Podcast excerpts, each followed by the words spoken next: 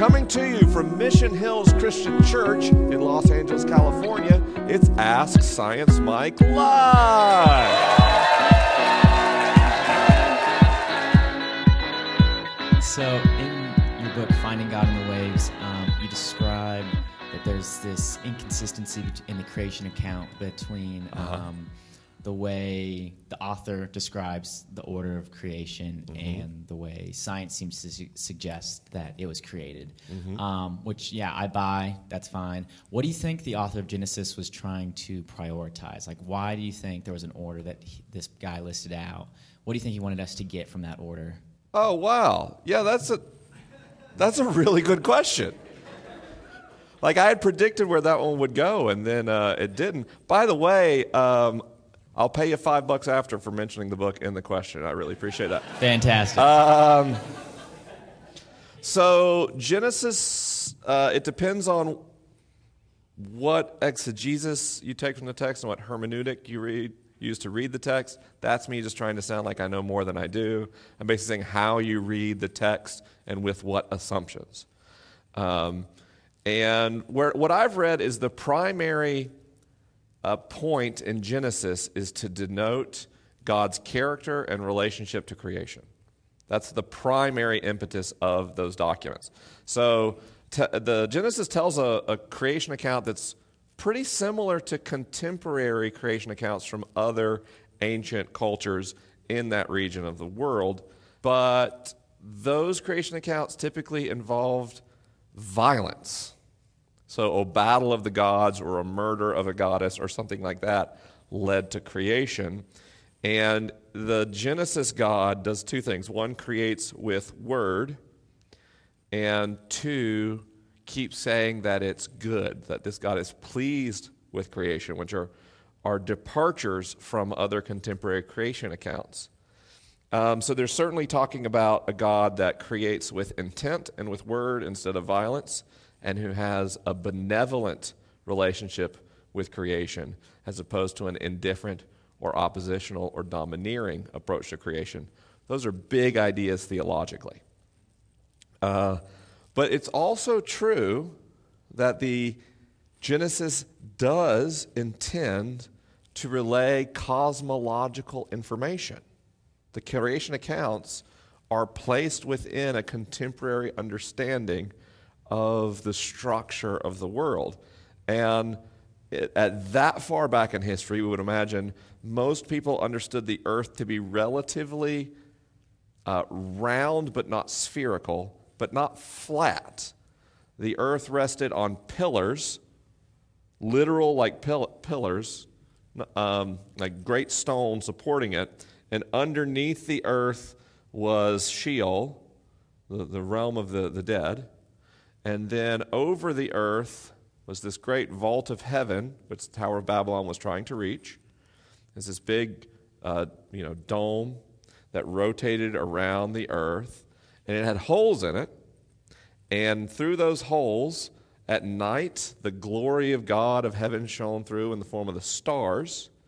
And when it rained, that was uh, the floodgates of heaven being opened, and those holes in the firmament allowing rain to follow follow the earth. So the primary purpose of Genesis was about God's character and relationship to creation. The secondary point was the cosmology. Now the cosmology is wrong. There is a flat Earth movement on Twitter right now. Um, but their, their papers aren't doing very well in peer review or reproduction. And uh, we're, we're very, very confident the Earth is a roughly spherical mass, that the Sun is the center of our solar system, but not the center of our galaxy. Oddly enough, the Sun is the center of our universe, just like the Earth and Mars and everything else, because the universe is spatially infinite. So it either has no center or everything is the center. Um, so if, if you feel like you're the center of the universe, you are. So you really are special as long as you acknowledge so is everyone else. So, why do we value a book that gets its cosmology so wrong? And I think that's where we get into what hermeneutic you use with the text. Using Genesis to derive scientific insights is a bad call.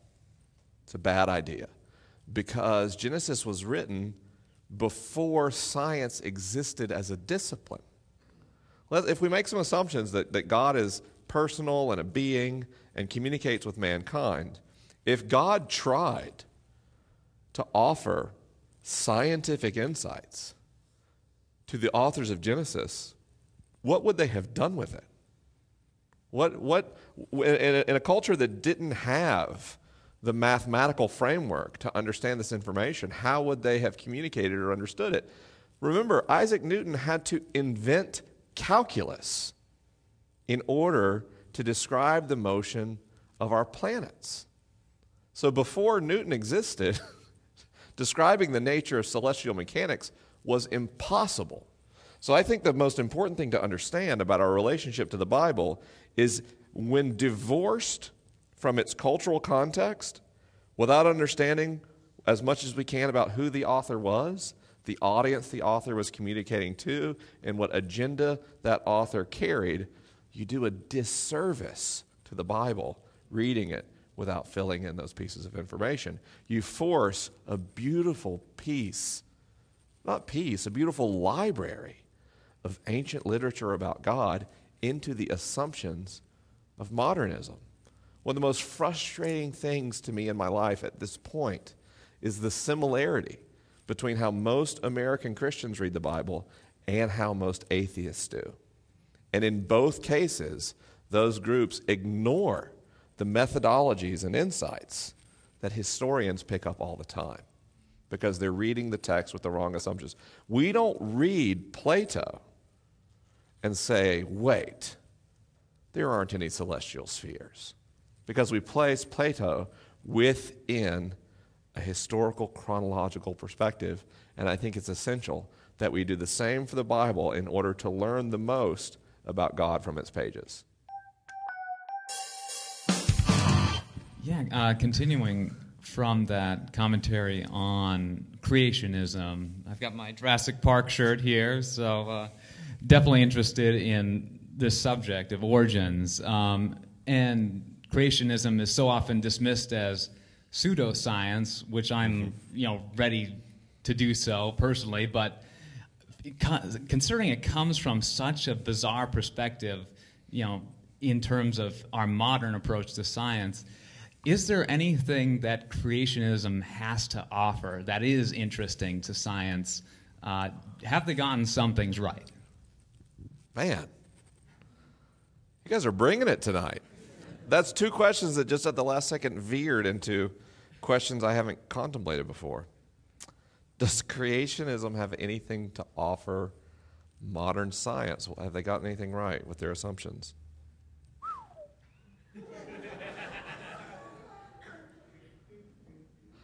Okay, so let's start with one thing. Young earth creationism is a really recent theological development. That's not first century thinking. That's not third century thinking. that's, uh, that's popularized in the 19th and 20th century thinking. Old earth creationism and intelligent design, it wouldn't have been called intelligent design but religious cosmology has offered science new insights and perspectives. Um, it was a priest who originally envisioned a universe that emerged from a Big Bang. It was a monk who first imagined a spatially infinite universe. Uh, Galileo's work was in part funded by the church. Today, the Vatican has an operational observatory that employs real astrophysicists and does meaningful work. So, historically, religious cosmology has contributed to the sciences. Today, modern cosmology does pretty good on its own, which I think gets to like a fundamental idea about what theology does and what faith does. The only time we find religion and science in conflict is when religious people use their faith or revelation to make claims about how the physical universe is structured.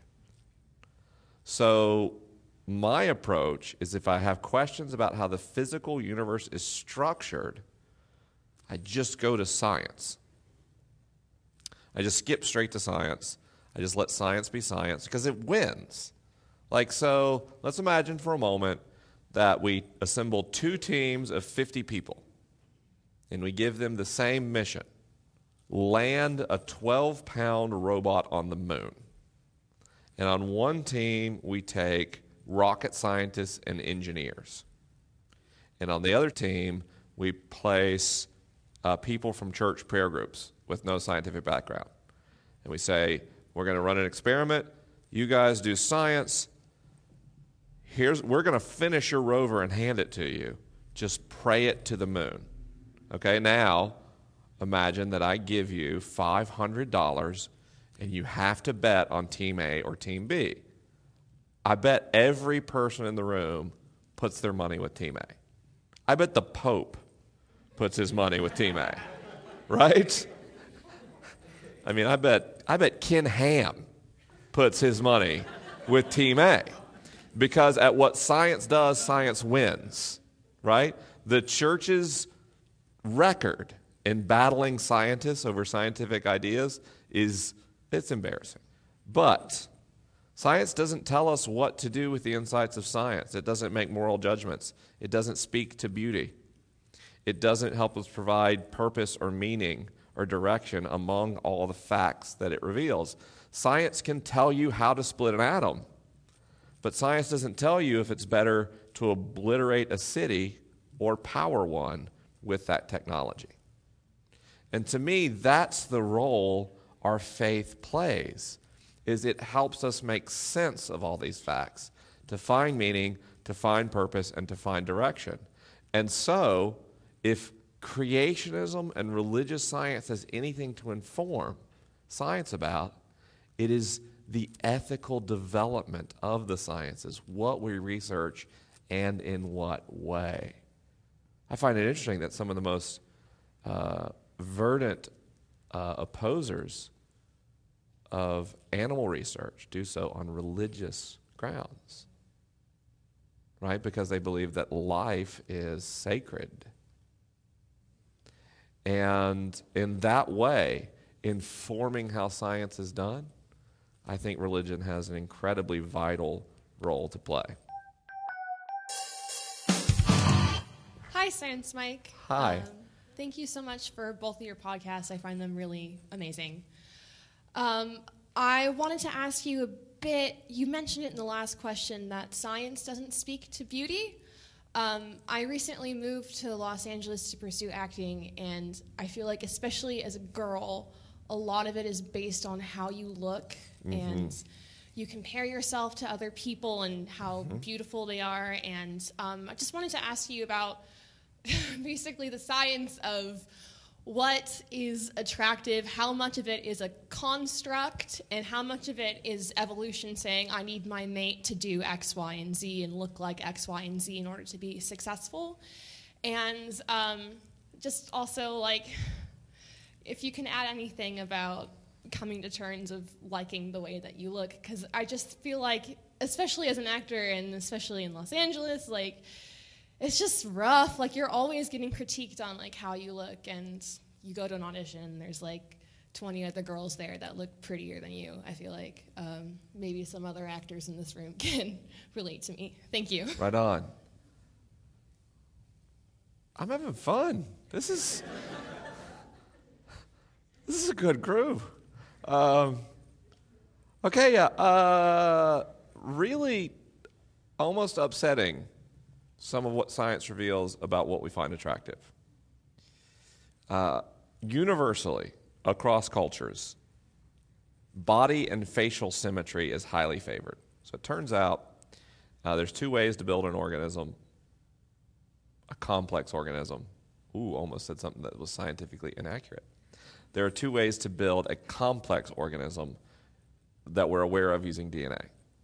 You can have bilateral symmetry or radial symmetry, right? So the way humans are structured, we're bilaterally symmetrical, and the two halves of our body are trying to execute the same playbook with only minor variations.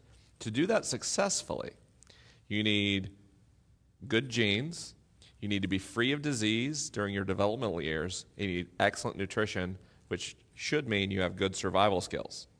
So evolution did a good job selecting a pressure into us to look for symmetry. And that's all well and good unless you have a less symmetrical face. Um, the other thing we found consistent across cultures is uh, body ratios. So, in every culture, including cultures that have limited or no contact with Western civilization, the same ratio between waist and hips in women is favored as ideally beautiful. The ratio. So, if the hips are thick, the waist must also get thicker to preserve the ratio and, and, and, and the difference. So, um, you know, and our we kind of are into relatively or even extremely thin women culturally today, but their hip to waist ratio is not all that different than what you would see in a Renaissance painting in the ratio. Men are not free from this tyranny. Men are uh, assessed by the ratio of shoulders to hips. Uh, but all cultures are doing, are doing the same math there. Uh, so as I get older, I get less and less attractive because I'm like inverting my ratio. I'm not a V. I'm like a, I don't know. I'm like a like a pencil and an apple or something. So, um, so that's what we know is like innate. The other stuff is culturalized, sort of. Brighter lips are more attractive. Bigger eyes are more attractive. So what we figured out, especially f- no, this not, just for women.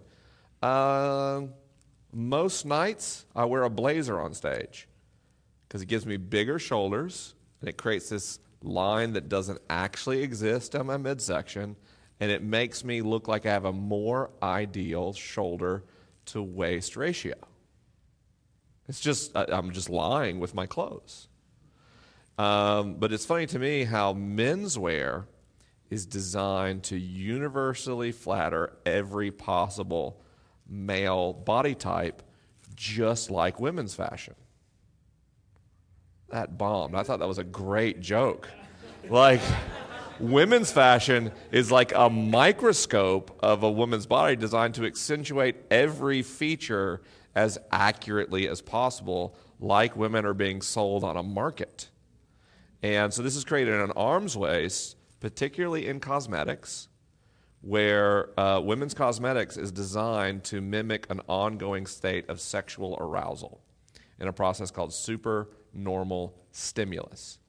And what we're doing now is we're figuring out you now super super normal stimulus really quick because I've done this on a couple shows in a row, and I know people on the internet are getting bored with this answer.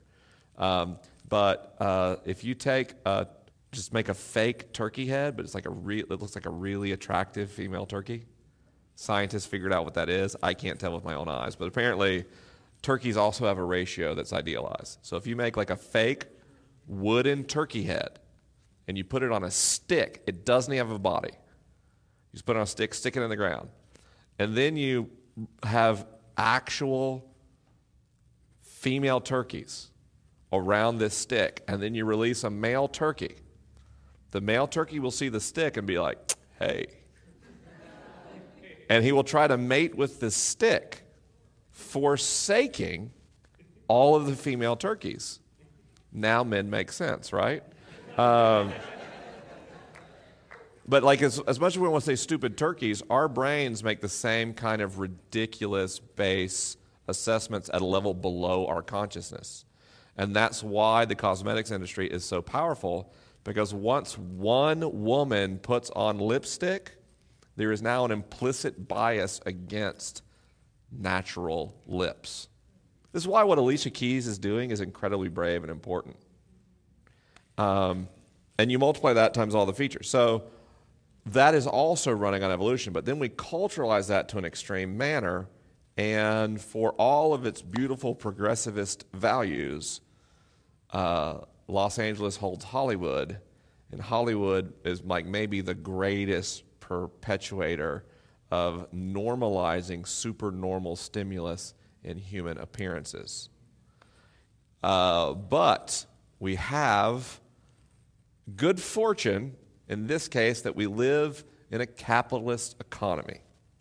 Because in capitalism, dollars are votes.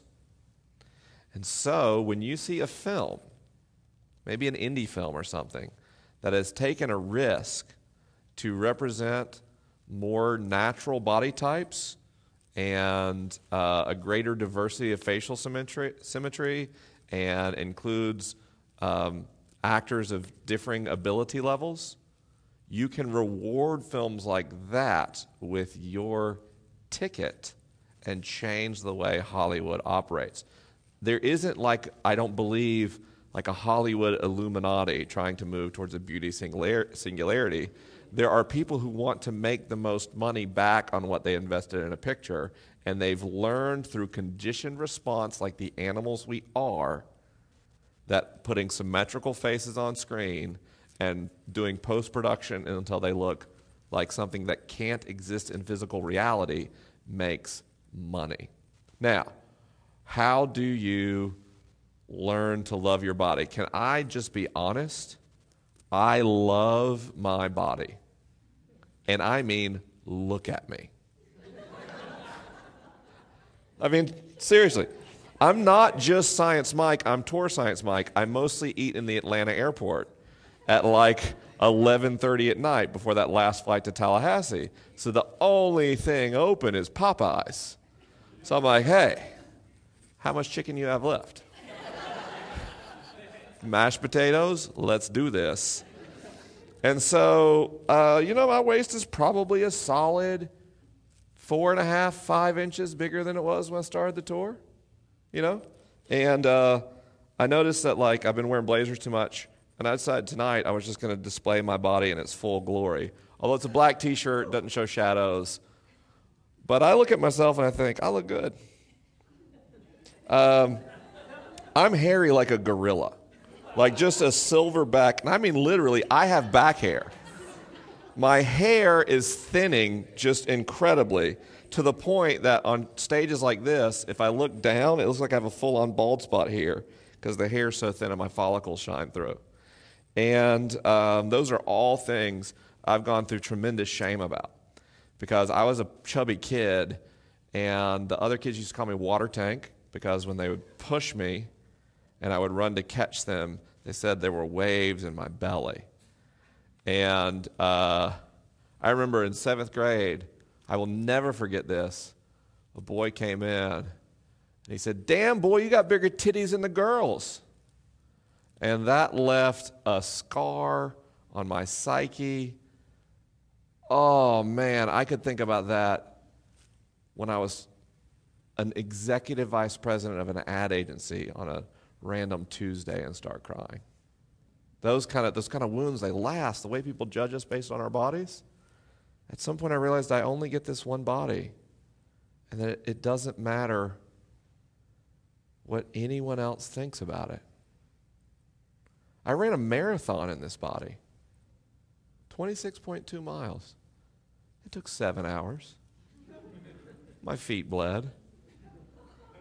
But I ran a marathon. I held two little girls close and made him feel safe with these unmuscular broomstick arms of mine. This face, however it looks, I can lean in when I get home and smell my wife's hair and tell her I love her. This body does so many amazing things. So I've changed my perspective. This is not a billboard that advertises who I am. This is who I am. So I can either learn to celebrate the gift that is my body, the truly singular gift and all the good and bad that comes with it, or I can let culture dictate that I should feel depressed because my waist should be smaller or my legs longer. And I admit this is a little bit of bullshit because I'm a guy. And media throws at me all the time that if you're funny and successful, you can be a fat guy with a smoking wife. And then we'll use that word, smoking, smoking hot, right? You ever hear of a smoking hot man? Do you ever hear that? Have you ever seen a piece on a male business executive or political leader that begins by describing his outfit and his figure? Have you ever seen it? The media we support matters. And every time I read media that begins discussing a woman of accomplishment or any woman who's not a fashion model in a piece about fashion, I write a letter to the editor every time. Because right now it's a war in the West to love your body. But maybe we can work together in the economic decisions we make and the pressure we put on editorial staff to help liberate each other. I noticed in your in your book how respectfully you treated um, Richard Dawkins Mm-hmm. as you discussed the selfish gene and the God delusion. And my question is um, uh, two parts. What did you draw from that book, either one of them, Mm-hmm. that blessed or benefited your Oh, life? Oh, wow, yeah. And secondly, um, do you see a way that science and or the atheist perspective can also provide some of the things that religion has traditionally offered, such as comfort, appreciation of the unknown, the sense of mystery, all of that that we normally accord the religious pursuit. Uh, those two things. First, a very personal one. How have you been blessed? And the role of science in building or responding to Hmm. those re- deep religious concerns. Oh, wow, thank you. Well, I mean, question four? I think those are like the four best questions of the whole tour. Thank you. The Selfish Gene, which I read in high school, helped me understand the true beauty of a theory of common origin.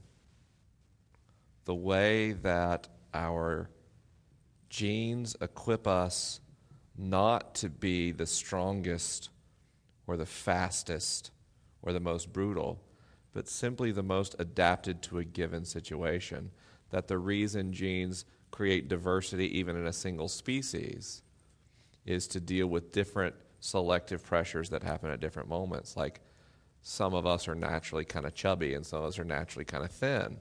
And in times of caloric plenty, all the skinny people are really good at hunting.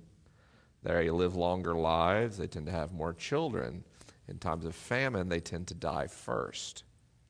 And so suddenly the overeaters make evolutionary sense. And that way that our genes, in brutally trying to make sure they get replicated, allow the miracle of life to face challenging conditions, to recover from multiple extinction events. Um, at the time, as a Southern Baptist, I felt like I was seeing the eyes of God.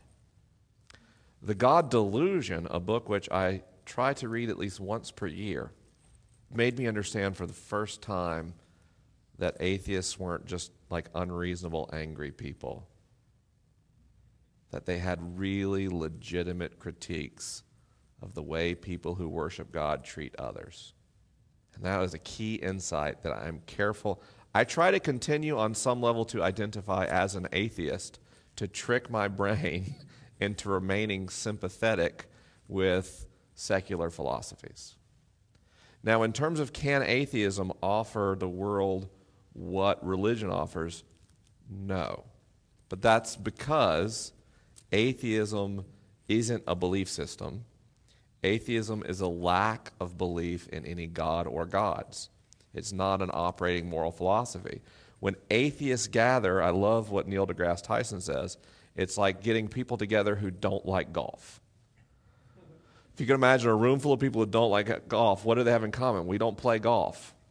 There's no point of affinity or rallying or identity or purpose other than we don't believe in God. So, what happens in many cases, atheism becomes a movement by turning into something called anti theism.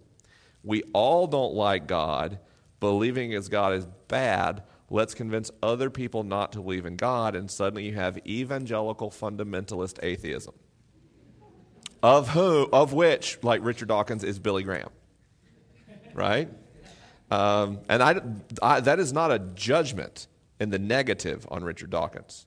What I found when I first became an atheist was my immediate moral philosophy became nihilism. I got lost fast because I placed all moral value judgments, all sense of purpose and meaning and beauty in the sense of my understanding of God. And suddenly I didn't have that. So I was like, why don't I just never go to work again and eat pizza until I die? That's a real thought I had. And my wife was out of town, so I actually called in sick and ordered a pizza as soon as Pizza Hut opened. I should have put that in the book. Um, and Mexico, yeah. And so uh, it wasn't until I kind of grieved the loss of God that I started talking to atheists online. I was like, hey, okay, I get it. There is no God. But why do I feel like kind of depressed and suicidal? And a lot of atheists are like, what? Are you? You're depressed and suicidal? Grow up. But some people got it because for them, there was a grief and a loss too. I remember one guy told me, he said, atheism's not the answer.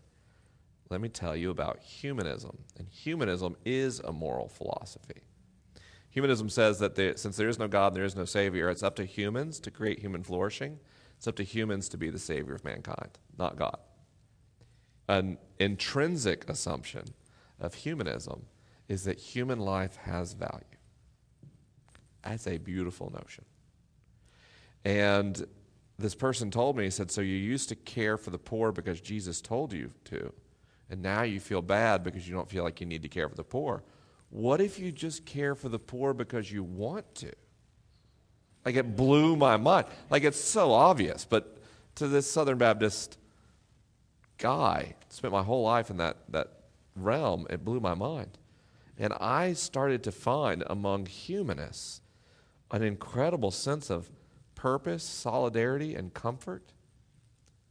Right here in Los Angeles, uh, there's something called the Sunday Assembly. Have you heard of this? This is atheists who get together on Sunday mornings to sing songs together, usually Journey, uh, to pass offering plates, collecting money for worthwhile charities, before a speaker with something very interesting and uplifting to say comes forward and shares a message for 25 minutes. And then they end with a song. It's a rather familiar liturgy, right? Uh, and these things are quite popular. So they're getting this sense of community that religion has traditionally provided. So I think that it's possible to have secularist organizations uh, Sam Harris is a very notable uh, public atheist, and his most recent book, Waking Up, was about the value of spiritual experiences divorced from religion or belief in God. So he's advocating the same kind of rituals I talk about in my book around prayer and meditation, but he's just doing it for brain health.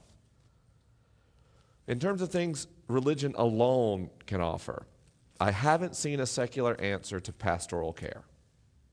Um, I understand that sometimes pastors, especially men, uh, really muck up that office.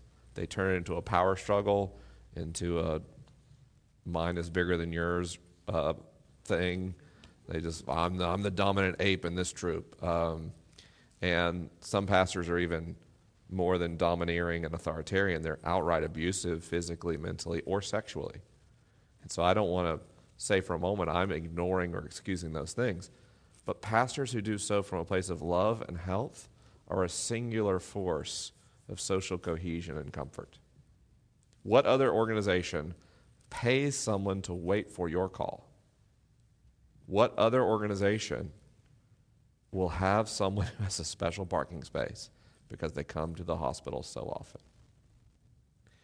Um, and so the church, even Sunday assemblies, uh, we'll see where it goes. But if, if you're a Christian and you move to a new town and you find a Christian church that is healthy for you, you basically have instant community. And uh, we're a social species that's powerful. So, this ready made community plus pastoral care is so genuinely innovative and powerful. I think Christianity has forgot that it's maybe its most powerful tool. That if we reclaim churches as points of gathering, comfort, and community instead of base camps to wage, wage a culture war, maybe there isn't an answer to the church and secularism. And maybe the reason today it seems like there is is because we've spent 80 to 100 years doing it so badly. Hi, this is my uh, first time knowing about you, and um, I've enjoyed it so far. Um, well, let me know if that changes. Yeah, I know, I know. It'll end. But so for me, spirit is energy, energy is spirit. I, I never really saw the difference, though mm-hmm. I know that science and religion cleave, you know, those two words. Spirit goes to one side, energy goes to the other side. Um, what I'm seeing in science right now scares me. Okay. Monsanto, um, the oil spills, our, our need for destroying everything on Earth scares me. The fracking the shit out of Oklahoma until they have 250 earthquakes every year. When do we stop bad science? When do we stop outfits like Monsanto from poisoning and hoarding seeds. I mean, and why does science, and this irritates me to no end, feel that it needs to improve upon nature? Hmm. If, if God or the creator of the universe already made corn perfect, it has everything in it, you know, to sustain societies for centuries. But Monsanto feels the need to put poison in it so that when bugs eat it, their little stummies get eaten out. And then I don't know if anybody's noticed, but every other ad on TV is a tummy medication. Oh, you got an upset tummy? Take all these pills. You got the but we don't look at the food source. And so we're poisoning ourselves and we're paying them for it and for me, Monsanto is an enemy of the state, so why don't we say something? I really don't understand our science silence. Mm. It's like we've made the A bomb of nutrition and we're dying. I have stage four cancer right now. Sorry. And the, the medication that my doctor gave me is called tamoxifen, and it actually causes uterine cancer. So they're trying to kill my breast cancer and give me uterine cancer. I'll be carved up like a Christmas turkey by the time science is done with me. Mm. And that bothers me mm. because there is no respect for the human body. It's like we're trying to bludgeon it with chemo, bludgeon it with Oreo cookies, bludgeon it with, I don't know, chemicals that just destroy us in the end. That's my question. Why does science need to improve upon nature and destroy us in the process? Okay, good question. I'll start with GMOs because you threw a lot there. And uh, hopefully I can remember the whole question. So, GMOs are a point of great political controversy. They're really politically divisive. So, we did some peer review studies on, on GMO food, right? And we found that there's not. Um, any health consequence to genetically modified food. But we recently found another study that GMO foods aren't any more shippable, any more nutritious, any more resistant to pesticide. so we've done all this effort, and it hasn't hurt the food, but it has not helped the food. We've spent a ton of money, not just in Monsanto, but other organizations, working with this theory could we use less pesticide if we uh, genetically select our food in order to use one species strategy of resistance in a different species or find the genes that the most resistant corn has and put it together and it hasn't worked.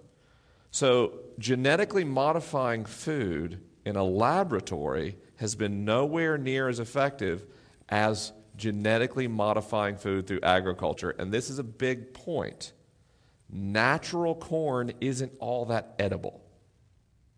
Natural bananas are very small and full of seeds. So, for as long as humans have had agriculture, we have been intentionally pollinating different plants with no knowledge of DNA, but manipulating nature and creating foods that are easier for us to eat, easier for us to grow, and increase our food supply.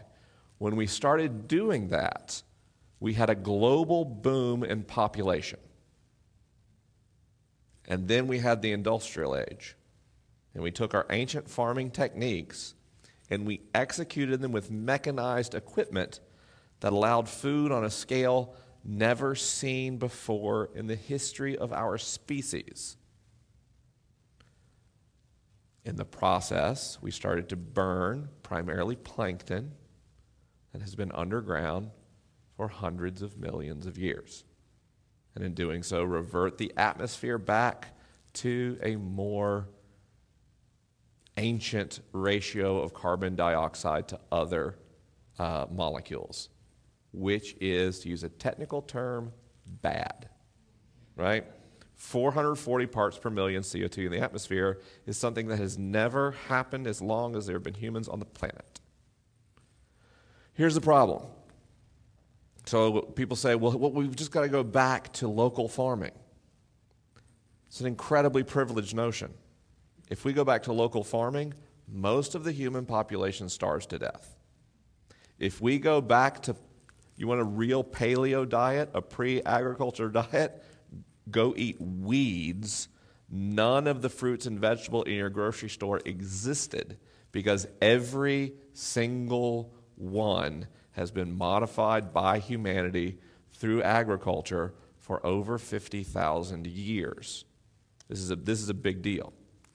So, this goes back to the question about what does religion have to offer science. I don't think most scientists would, would uh, be pro fracking or oil pipelining. Now, some scientists are literally petroleum scientists or geological scientists, that's how they make their living. But in the academy, there is great concern about how scientific knowledge is applied through engineering. And in terms of what scientific uh, strategies we approach, there are um, genuine concerns you can place with genetically modified organisms. Now, I tend to be more concerned about uh, a homogeneous agriculture where you have very little gene diversity on, among crops. And if a bug learns to make one type of corn sick, and that's all you've got, you don't have any more corn. You get a corn plague, basically, and corn is so intrinsic to how we eat, and if you don't have time to raise other crops to offset it, you, people literally starve. Um, so I think that's this the the important thing is science is not moral or immoral, science is amoral. And the decisions we make with our actions influence how science unfolds. Um, and we constantly make decisions that reinforce bad behaviors at the institutional level in the sciences. Every person who buys an eight cylinder engine when they need a four reinforces bad decisions. Every person who buys way more beef than they should be eating not only does themselves a health disservice, but encourages not only carbon use, but excess use of antibiotics, which may ultimately be a, a, cause for a big population crash for us. We don't have a lot of new antibiotics in the queue to replace what we've got. So we've had a technological arms race that I agree with you in a lot of ways has gone off the rails. So, how do we say enough is enough? I think we're so frustrated with corporations and the political apparatus that we feel disempowered. And we go to social media to vent, which I think we should. Anyone who says social media doesn't influence the formation of human belief or policy decisions is either intentionally lying or simply wrong. But we can't stop with hashtags and Facebook posts. We've got to write letters to congressmen. We've got to organize intentional economic boycotts. And I think sometimes, I think today, maybe three times a week, we've got to take our fight to the streets and raise public awareness and let our public officials know that non action on climate change, that non action on antibiotic research, that continued unethical actions on animal, research are as vital to our species as other issues we care de- dearly about. That part of the march for racial justice and gender justice and social justice also includes a pro human application of the sciences, technology, engineering, and industry. Even, even you know, cancer treatments, they, they're brutal, they're primitive. And um, one thing modern medicine, modern medicine is great at measuring how well something works. But its reductive approach to the human body has made its search for statistical validity, which it has, lose its ability to provide holistic comfort to a patient. I was ill recently and um, desperate for relief. And I went to a holistic healing center. And for all of the methodological objections I had to their prognosis and treatment, the way they asked about my entire life spent a long time with a patient, viewed me as an individual person and not as a number on a chart and points of data,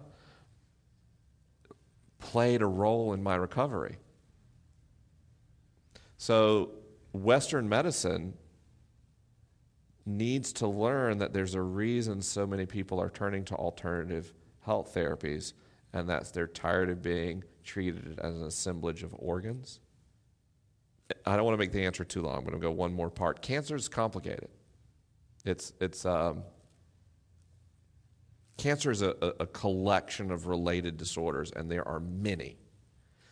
Um, what all cancers share in common is uh, genetic damage, and so when you get a cut, your cells get destroyed, and that sends a chemical signal. There's a problem, and so your cells have little switches in your DNA that say it's time to reproduce very quickly.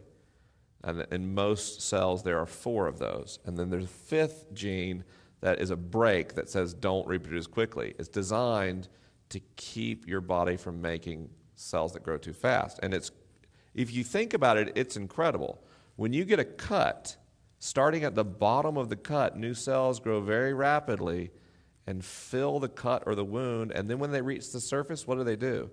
they all stop again and they reproduce at a normal speed. And in cancer, at least one of the genes to say grow gets switched on permanently, which exposure to ionizing radiation like the sun or X rays can cause. Um, and the gene that says don't grow gets switched on. And when that happens, you have a cancer cell.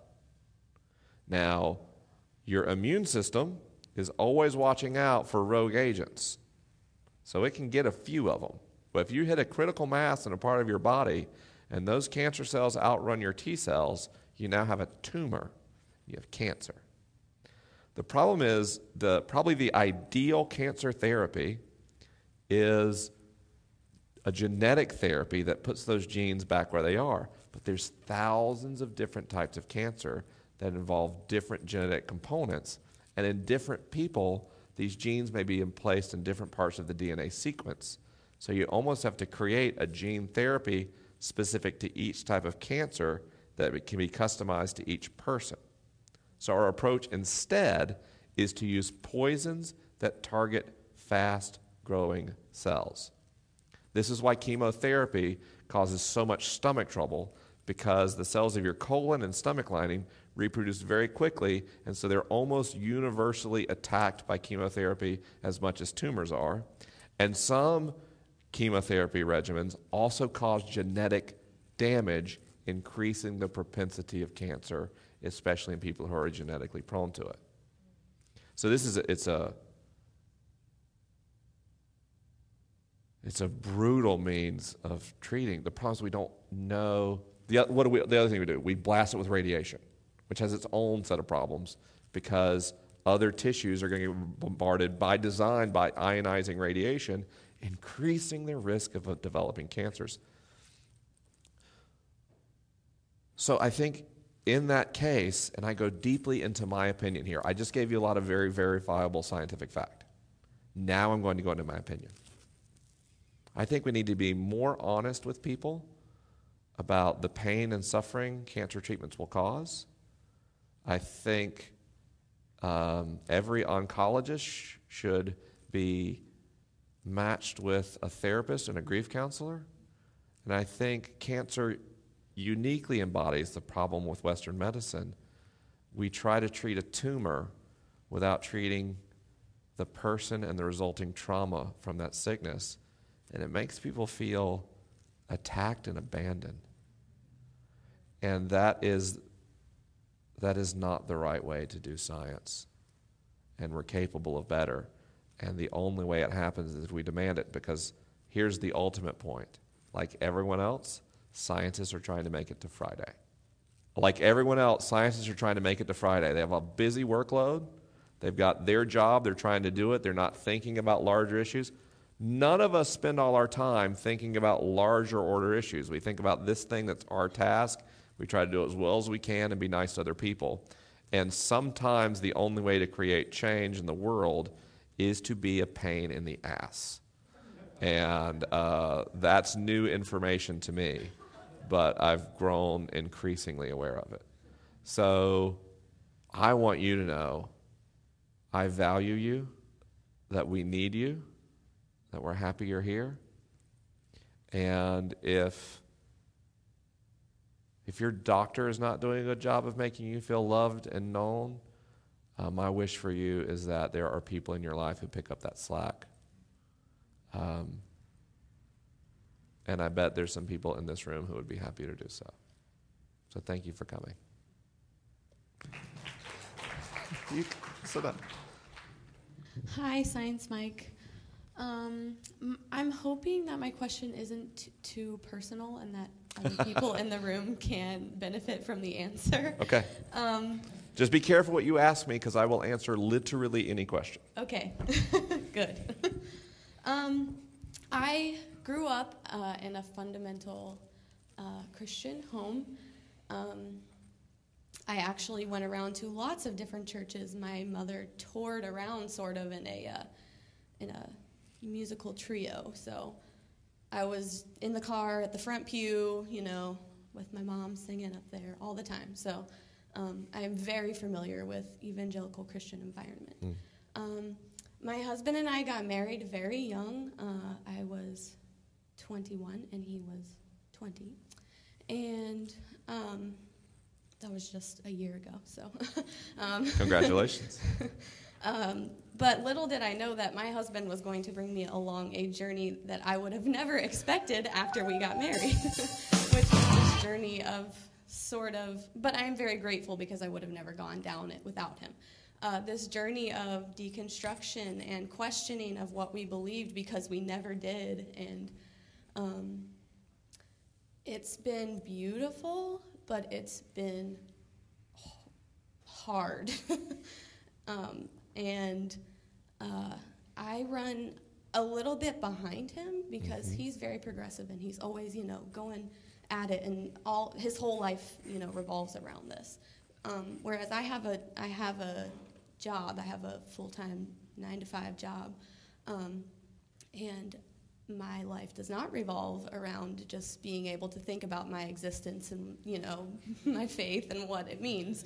So um, I guess my question is, I keep coming to this this this point of of sort of anger and confusion where I'm willing to accept um, justifying things and proving things with facts and science. I am very aware of the inconsistencies that I was uh, kind of that were shoved down my throat when I was a child. Um, I'm aware of those, and I've rejected them. And um, I always come to this point where I'm just angry at the fact that I don't know how to come to terms with um, being able to bring up all these facts and science and say, well, this is evidence based. We can see this. This is why we believe this, and this is why this is not right in the Bible.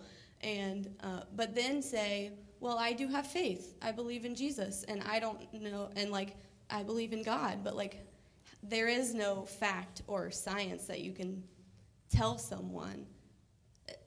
I'm trying to like give you a good question, but like how do you come to terms with using facts and science to back everything except for your faith in God? That landed well. Good job. Thank you. Okay. Um, my solution is simple I commit to being a weirdo. Just an incredibly strange person that makes everyone uncomfortable. Because around religious people, I tend to talk about the value of things we can prove and demonstrate via a philosophy called empiricism, probably more accurately, an epistemology called empiricism. And empiricism is, empiricism is the idea that you put a confidence in a belief that is in proportion to the evidence you have to support that belief. So you might have a belief that unicorns are the dominant life form on Earth right? That's a belief you could hold. But if you were to test that idea by walking outside and watching nature programs and counting the number of unicorns you see versus other animals, you might find the number of unicorns you're able to count relatively low, possibly near zero. And so you would look at that empirically and say, well, I believe this idea, but I don't have any evidence for it, and so I must lower my confidence in belief. I'm not saying it's impossible that unicorns are the dominant form of life on Earth. I'm saying it is extraordinarily unlikely. And this is important. Science does not prove or disprove things, ever. Math can prove or disprove things. You can get a proof in geometry or algebra, you don't get a proof in science. You get to raise or lower statistical confidence in a given hypothesis. That's all science does.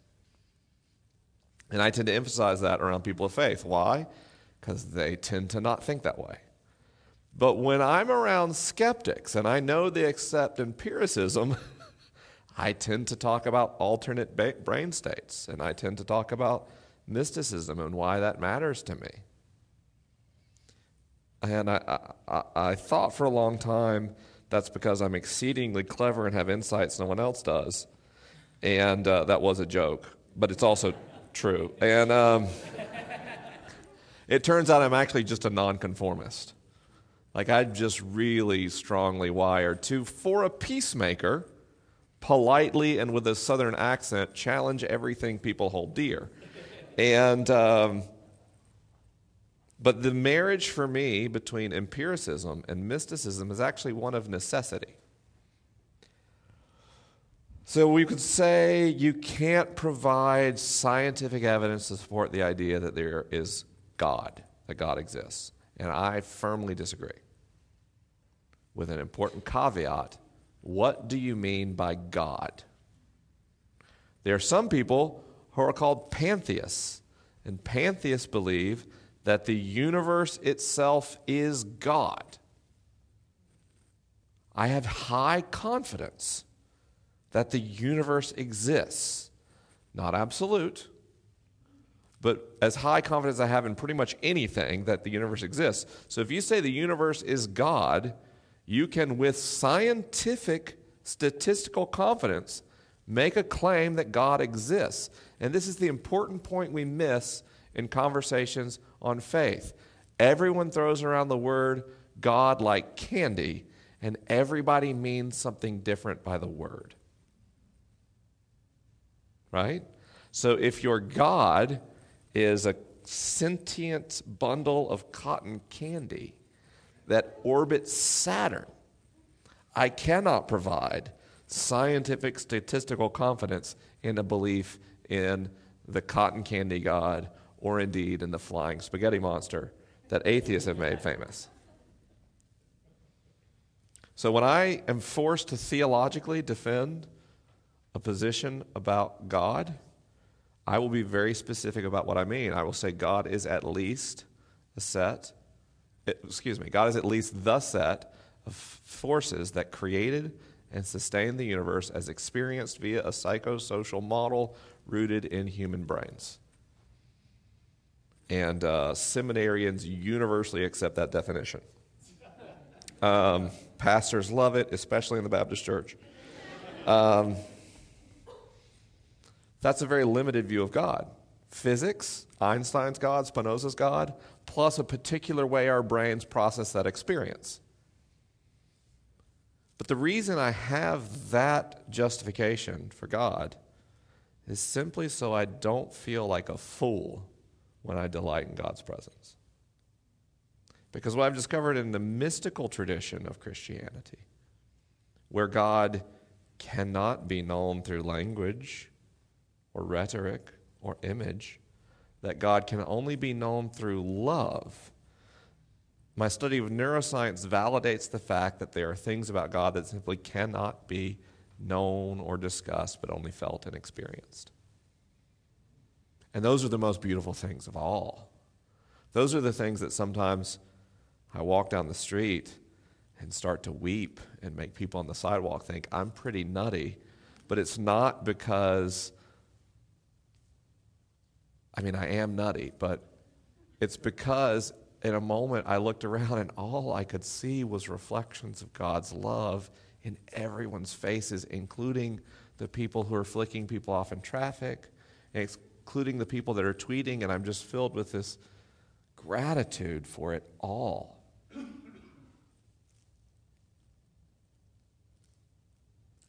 Logically, it's a messy hack, but neurologically, it more accurately describes the way that human beings view the world.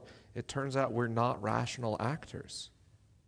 It turns out that we evolved a rational capacity not to learn things about the world, but to make fancy language to convince other people our gut feeling was correct. Imagine that. That's the birth of rationalism, it's evolution. So I let empiricism do what it does well test ideas, including my ideas about God.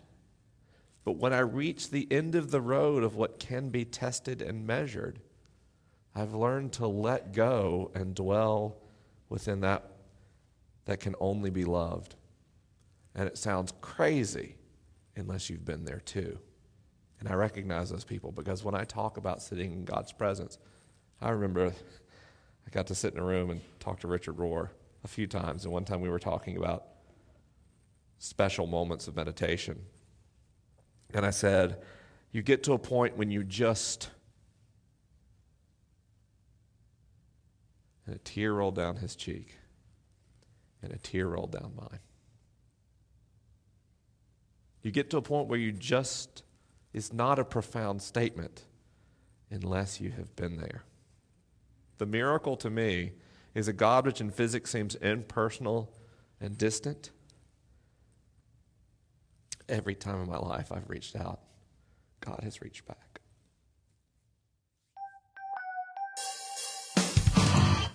Hey there. Hi. My name is Jen, and my husband and I like to listen to your Liturgist podcast. Um, I've been a Christian my whole life, And as I get older, I'm becoming more spiritual. And I believe less and less in hell. And it's really interesting to talk about that because if, if hell doesn't exist like I thought it did, mm-hmm. then what do we need Jesus to save us from? And do I have to believe in hell to be a Christian? And maybe your thoughts on how you've dealt with that. Okay, thank you. What a great question. Um,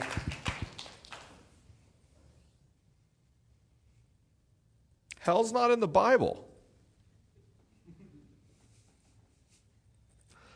Uh, hell is a interpretation of a set of unrelated ideas in the scriptures. The Old Testament speaks primarily of Sheol, the place of the dead, which in that era's theology, they were basically annihilationists.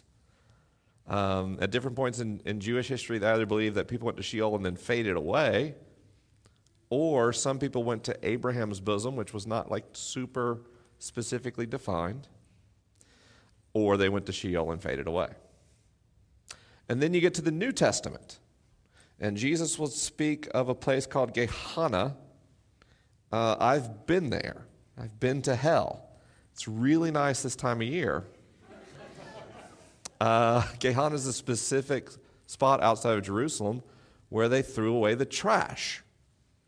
And they would light the trash on fire and worms would eat it. And lepers and the poor would pick through the trash in a place where the fire always burned and the worm never died. And as they picked through the trash, there was what? Weeping and gnashing of teeth.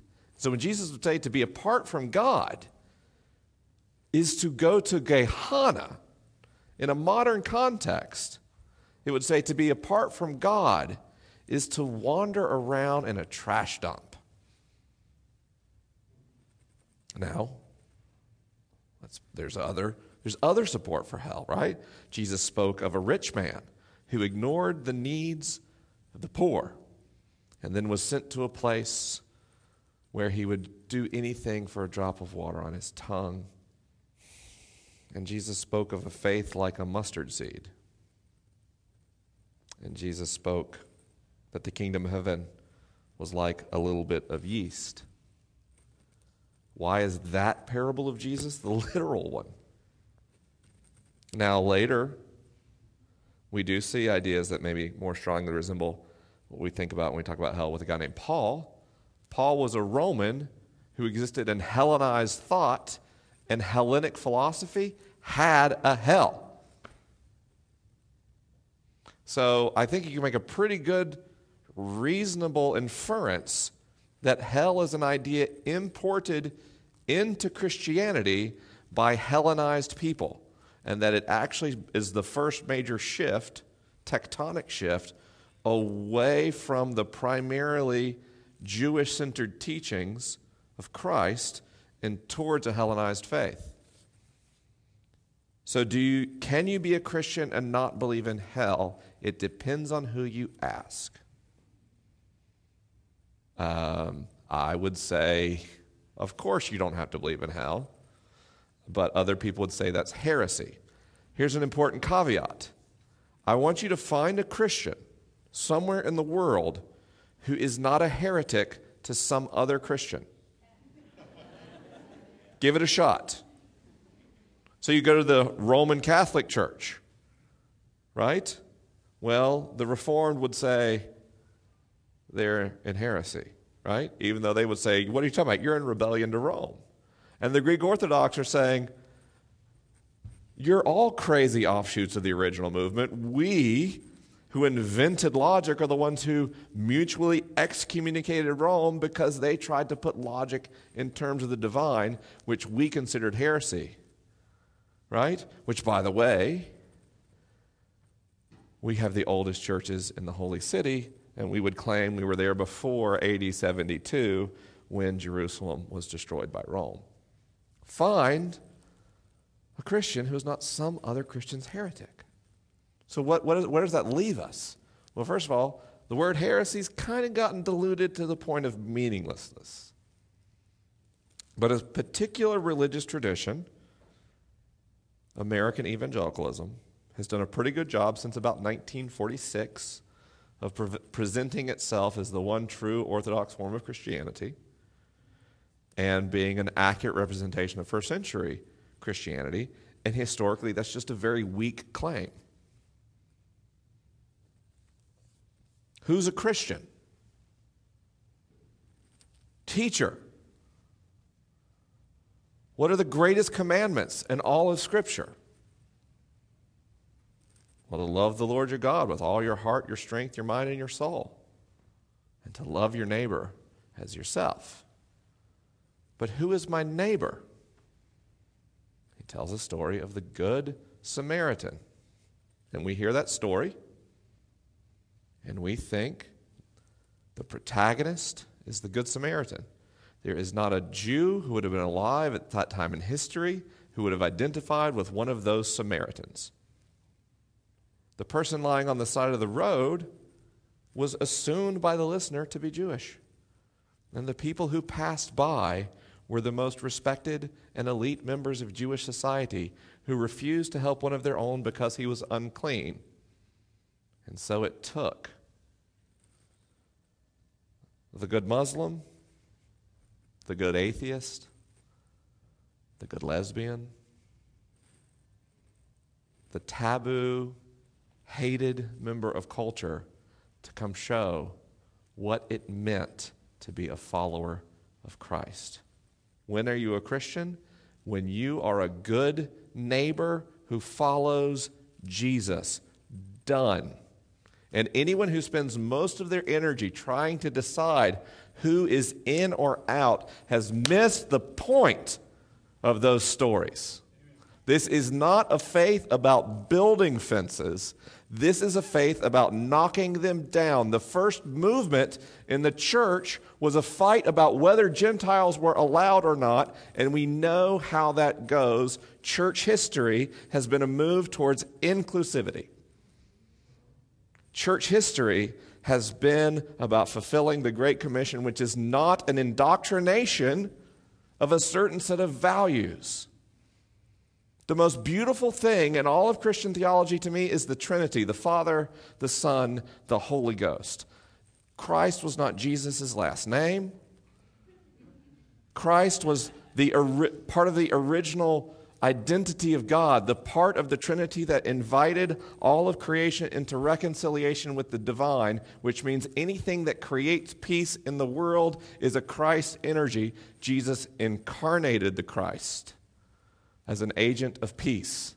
And so do you every time you create peace in the world. Anything that goes against peace and reconciliation would then be anti Christ. To be a Christian, create peace in the world. How do you do that? The parable is clear. You treat the wounds of the wounded. And you take someone who has been hurt and lacks the resources to protect themselves, and you take them to the nearest inn and you say, Take care of everything they need, and I will be back to pay the bill. Who is a good neighbor? A good neighbor says, Black Lives Matter. A good neighbor says, I stand with my gay, lesbian, trans, bisexual, intersex, and queer neighbors. A good neighbor says, I will not rest until no one is left on the side of this road. And a bad neighbor walks by because they are too righteous. And none of that has anything to do, to do with hell as an eternal place of torment. People in America today know exactly what hell is like, and we're the ones who are leaving them there. So, um, your podcast from Kansas City recently came out, and there was uh, a young woman who asked a question about female participation. Mm-hmm. Um, and essentially, um, part, part of your answer involved men making way and making a space for women. My question, and I realize it's fairly more culturally relevant right now, um, is how do I balance my desire to make space for women, for other races, for LGBT people, with my my own personal desires and my own perceived needs. Be more specific. What do you mean? So an example would be my desire to ask a question. Okay, Um, great. Yeah. Or or as I alluded to, possibly the the needs or the perceived needs or or that of half of this country. Yeah. Okay. Great. Thank you. Economies aren't zero sum games. We have a, a belief that in order for someone to win, someone else has to lose. It's kind of intrinsic to the species. It's just not true. Just not true. Funny thing about economies, the data seems to indicate the more people who win, the bigger people win. you know, we've got great data points that show that uh, in cultures with the highest rates of economic disparity, rich people get sick more often. We're not an in, there's, no, there's no individuals. We're a social species. To to say I got to get mine, and they can't get theirs, is for a body to say, I need luscious hair, so I'll cut off my toes. It's just, it's ridiculous. And it creates a malformed, unhealthy society. So when I say creating space, I don't mean men should not have jobs. We're kind of getting to that point if you look at college graduation rates. Um, in some ways, men might be accidentally ceding the floor too aggressively. And our mothers, sisters, and spouses might have to provide housing and shelter for us. Um, what I'm saying is for those of us that are in social positions where the wind is at our back, we have to use that advantage to get rid of our advantage. That's what I'm saying. There is no way, if I was a woman of color, my podcast would be as popular, my book deal come as easily or as quickly, because without 10 times the work. So, as a white straight male, when I said, I want to talk about progressive social issues, the world went, Yeah! You've even got a deep radio voice, right? Like, this is incredible. We're all going to download it. So, um, when my publisher asked me who were authors they should be looking out for, um, I'll admit there were no straight white men on my list. And I'm sorry, straight white men. You can go get a publishing deal pretty easily with no help. You just go walk into a bookstore, go look at the spirituality section, right? Um, it's really easy to be a straight hetero guy and get a publishing deal. And frankly, our perspective is so well known, it's not that interesting. Uh, I have found that the authors I'm reading today that just light me up, they're a diverse set. Um, I have a podcast that I co host called the Liturgist Podcast. And we just made a decision. We weren't going to air episodes that only featured white men anymore. Ever. What happened when we embodied not tokenism?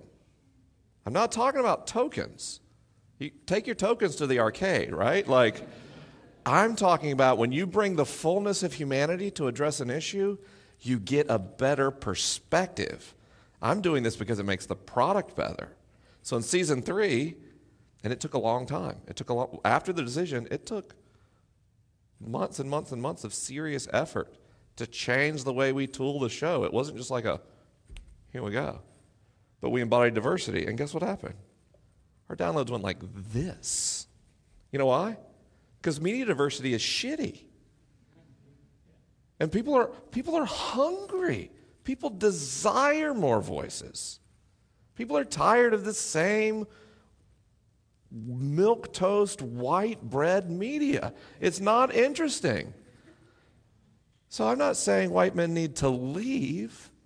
I'm saying we need to pull other people up on the stage with us.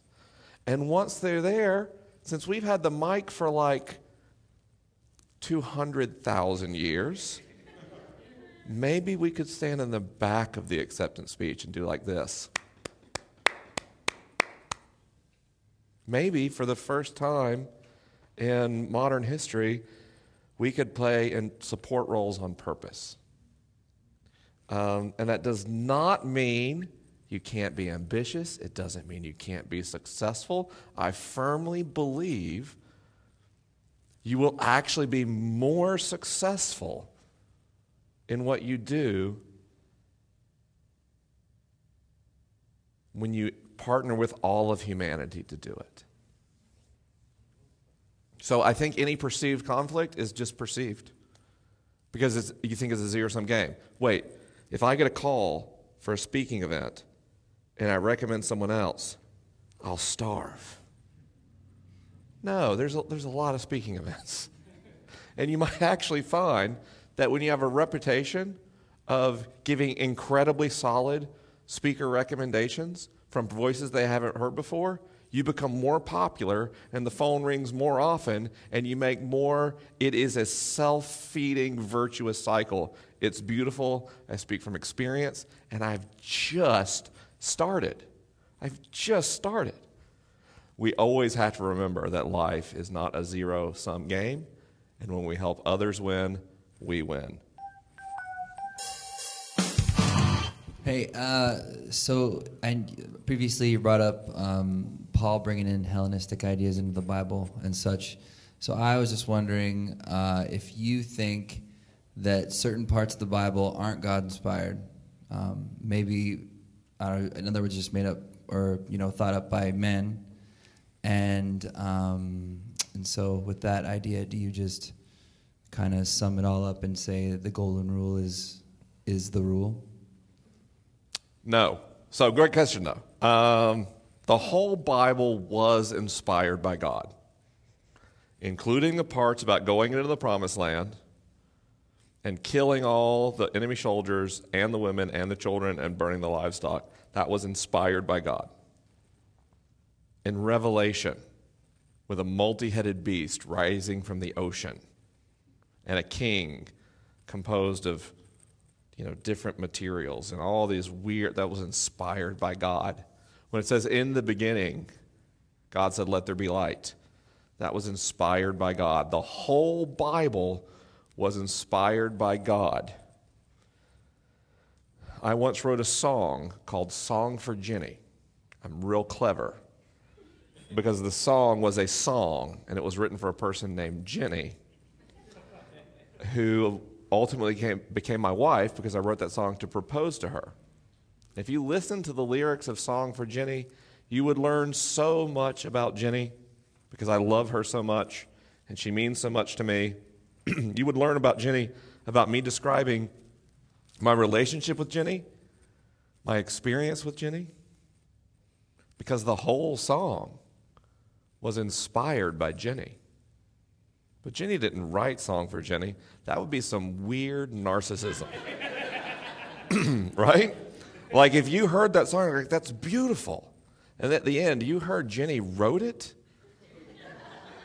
you would never like the song or Jenny again. So the thing I love about the Bible is that it was all inspired by God. And how much people love God and sometimes are really pissed at God. You ever read Lamentations? That's not a real pro God book. You ever read my favorite book, Ecclesiastes? Everything is meaningless. For the whole book. I'm not over, right? He would just name things, the teacher, Qoheleth, and then talk about how meaningless they are. And then in the end, of course, he redeems it by saying, but the teacher loved and followed God.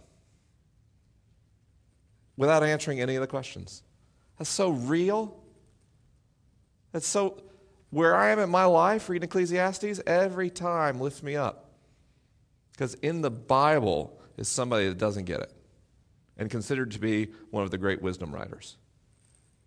But that means we can't read the Bible simplistically. Ever. There was not a word in the Bible in which the author intended as his audience Americans living in 2016. There is not one word in the Bible intended for Americans in 2016. There's not one word in the Bible intended for Americans by the author. The Bible is a library of books written by men about God, assembled by the church. And that makes it more valuable to me and not less. Because it is through the humanity of the Bible that we encounter its divinity. It's because the Bible is a love letter and kind of a Dear John letter to God. And the, because of that, because we have hundreds of authors over a period of 1,500 years, recording an ongoing discovery of who God is in different circumstances, wherever you are in your walk of faith, somebody in the Bible is there too. If you think God is as near as the next breath and loves you dearly, Proverbs will rock out with you. If you think this is all probably bullshit, Lamentations has your back. If you find God so mysterious and distant, Moses gets it. He stood before a bush that was on fire that talked about existentialism and then said, Take your shoes off. If sometimes you feel like you need a God you can talk to, the Gospels are with you. They need an incarnation for God to make sense. But in no case do we get to take a sentence out of the Bible and treat it like a constitution. Because constitutions didn't exist when the Bible was written.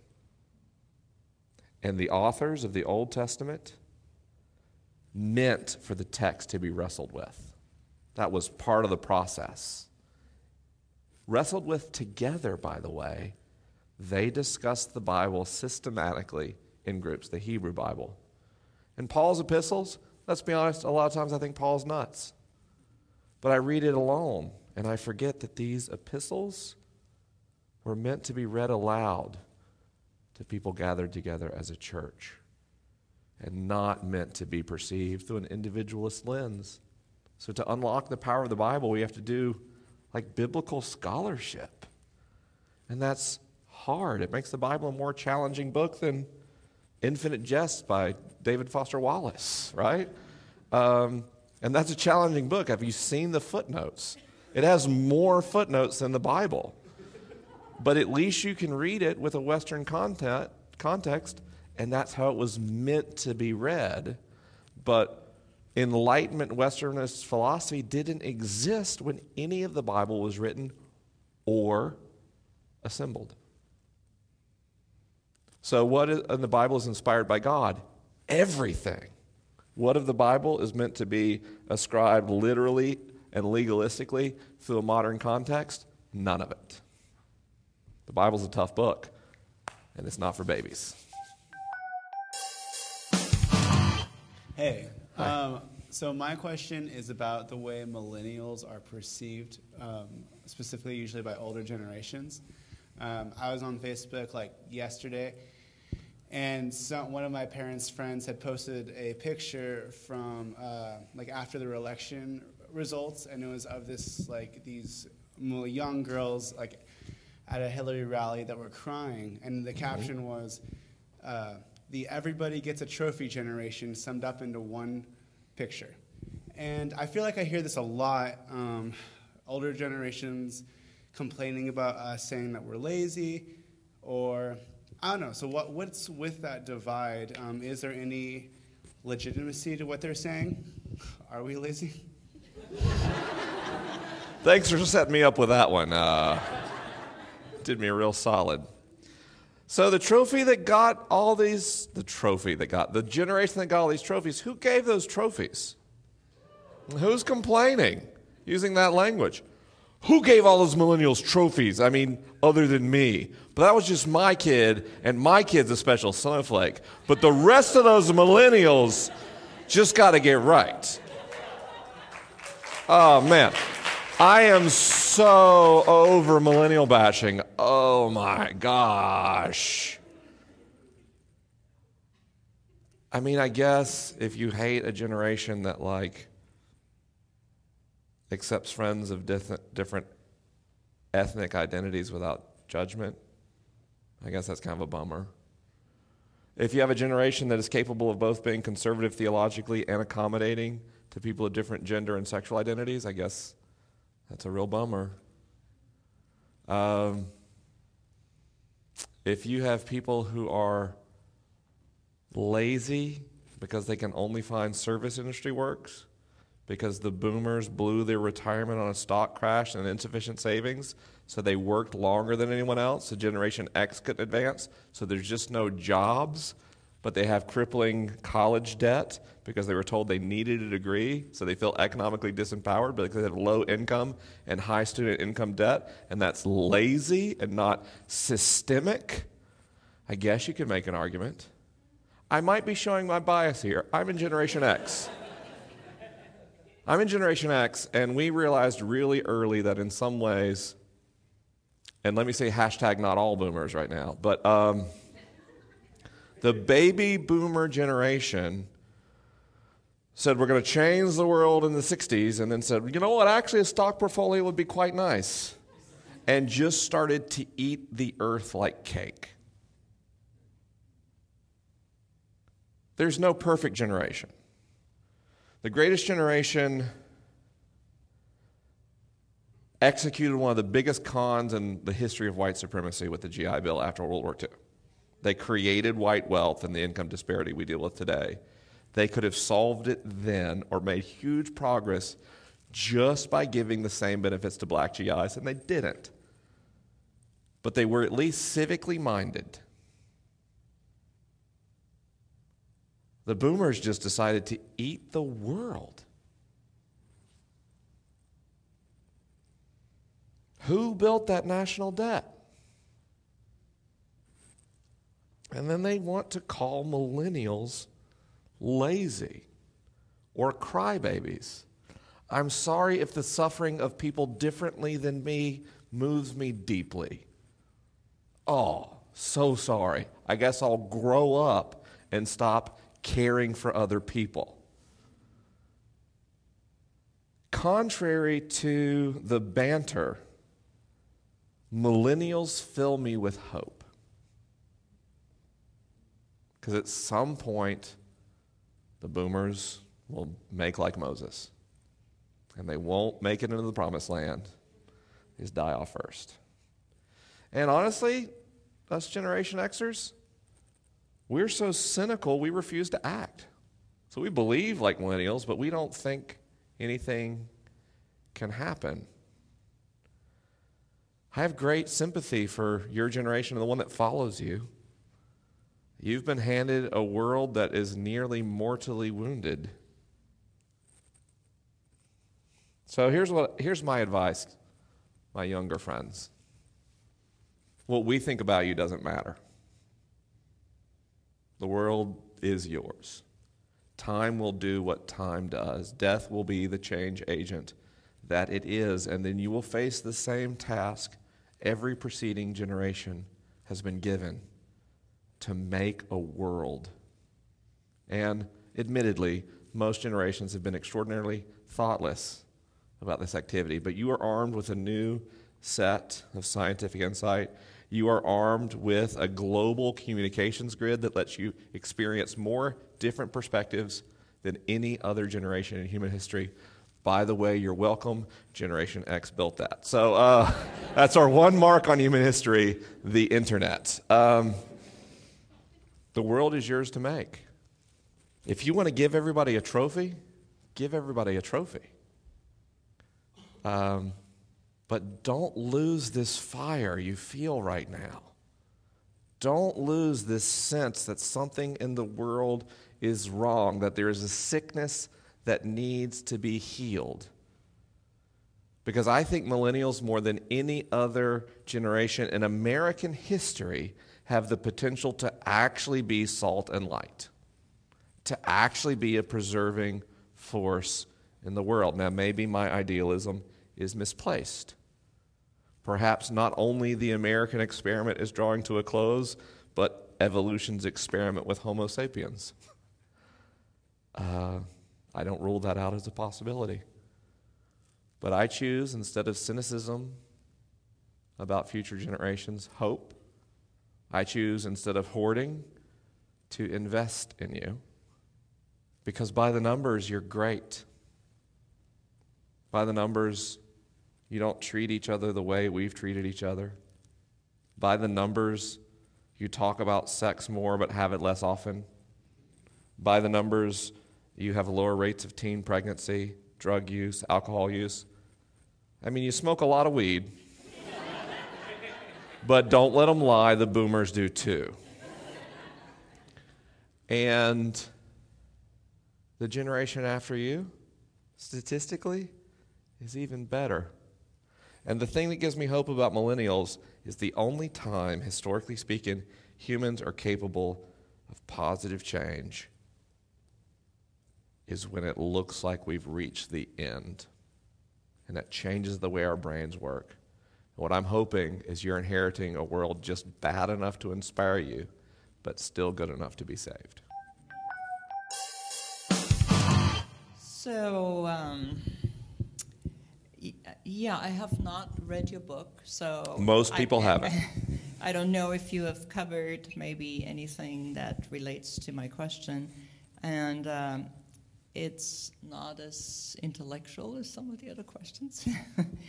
um, but I wanted to know how do you think would an official announcement or a confirmation of alien life forms impact Christianity? Um, in your opinion? Yeah, that's a good question. So I started Ask Science Mike because people on Twitter told me to. That's true. I didn't actually come up with the show. But once I started this podcast, my goal was that like Christians who grew up without a science background, I could just help them catch up. That was the goal for Ask Science Mike. And it became like kind of a combination between like Dear Abby like, Science Mike, what do I do? And like, hey, Science Mike, here are unanswered questions in theology, philosophy, and the sciences. So what's up? Can you answer it? And that's tough. That is exactly the kind of question I just wait for. What would a discovery of extraterrestrial life do to Christianity? What would it do to humanity? I don't think there could be bigger or more significant news. I really don't. Because there is not a person alive who hasn't spent a significant amount of their life trying to figure out how did this happen? and by this I mean everything. Where did we come from? Are we here on purpose? Are we an accident? You know what I mean? Like this search for belonging in our origins is universal. And the biggest problem we have is a scarcity of data. We got all these theories religious, scientific, philosophic, ethical, plenty of different plausible ideas. We have no way to know which ones are right and which ones are wrong. So, if we found one microbe on Mars, living or dead, it would be the greatest scientific discovery in human history. Here's why. We found it on Mars. Mars is close. Life is probably really common. Is that microbe based on DNA? It's based on DNA, is that DNA similar to DNA of life on Earth or not? And by what percentage? If it is in any way similar, are we all Martians? And now life is rare again. But if it's DNA based and dissimilar, is DNA a universal framework for how life develops? That would tell us a lot about the conditions under which life develops. That's a microbe on Mars. That's not intelligent life. If we find a microbe 200,000 years from now, when a faster than light probe enters a star system very far away and we find one microbe, that tells us life is probably a lot less common. But if we hit the big one, if we hit a signal from another intelligent species in the universe, then we are not alone. What do they know about their origins? We can compare notes. How did they come to be? And I'll be honest. If we encounter a civilization in some other corner of the galaxy that has one word in common with us and it's Jesus, I'm going to freak out. I will probably go back to the Baptist church and be like, hey, everybody, 6,000 years for reals, right? That's the level of impact a discovery like that could have. If they're like, Lum, lum, lum, lum, lum, lum, lum. No man passes to the Father except by me. I'll be like, what? So, what impact can extraterrestrial life have on our theology? Absolute. For, for, for my evangelical friends, what if we meet aliens that don't sin? Are they heavenly beings? No, they die. They just don't sin. They don't commit moral transgressions of any kind. They don't need a savior. Well, I guess we can, we can work that out. What if we meet extraterrestrials that do sin? Do they need Jesus? Do we proselytize them? One of my favorite books is called The Book of Strange New Things. It's a book about a missionary who's sent to an alien planet to spread the word of God to aliens. It's incredible. Um, it's science fiction, obviously. Uh, but it turns out this, these aliens are the only ones that can grow food on their planet, and we've destroyed ours, so we're hoping to settle there. And the only way they'll let people act on their planet and give them food is if we give them a missionary because the first missionary who went there, they got really excited about Jesus and all professed faith and became Christians. And then the priest went missing, so they needed another missionary. So at a cost of billions of dollars, they send a second missionary to the planet. How advanced another civilization is compared to us will influence that. If we meet a more advanced civilization, I think it's probably bad news for most religious faiths and most theologies. Because a lot of the questions we find pressing and existential, they will teach their toddlers. Uh, it's possible another civilization, if, like, if you can travel faster than light, you can channel enough energy to just make planets go, right? So, in the event that they, they we wouldn't have a war of the worlds. you know what I mean? Any more than like an ant colony wages war on a city. It, it, it would change everything. It would change everything. For my faith, wouldn't change it at all. Wouldn't change it at all. It would be at the heart of my faith, the mystery we call God so delights in creation that God can't stop creating. Sounds about right to me. A God that invites the created to partner in the ongoing process of creation has done that multiple times in the universe. Yeah, that's a big validation. But I'm a weird Christian. I don't make like exclusive theological claims or uh, really any fact claims at all. Um, I would just be fascinated. But I, I, have absolutely no hesitation that if you think um, Trump is big news, the amount of social upheaval following first contact will dwarf anything that's happened in the history of this species. So you've done it. You've listened to another episode of Ask Science Mike, and I'm so glad you did. I want to thank Greg Nordine for his tireless work making this show sound like something professional instead of the absolute horror I commit to tape. Uh, I want to thank Andrew Galucki for his work in pre production and coordinating our Together groups. If you're in a city in America and you think it might just be you, we build groups on Facebook so people can find each other. Go to AskScienceMike.com and click on the Together logo to learn more. I want to thank my patrons on Patreon who make this show financially possible. And when the show's not live, get to pick the questions. We'll be back to that kind of schedule later in the year. Thanks for listening, everybody, and I'll talk to you next week.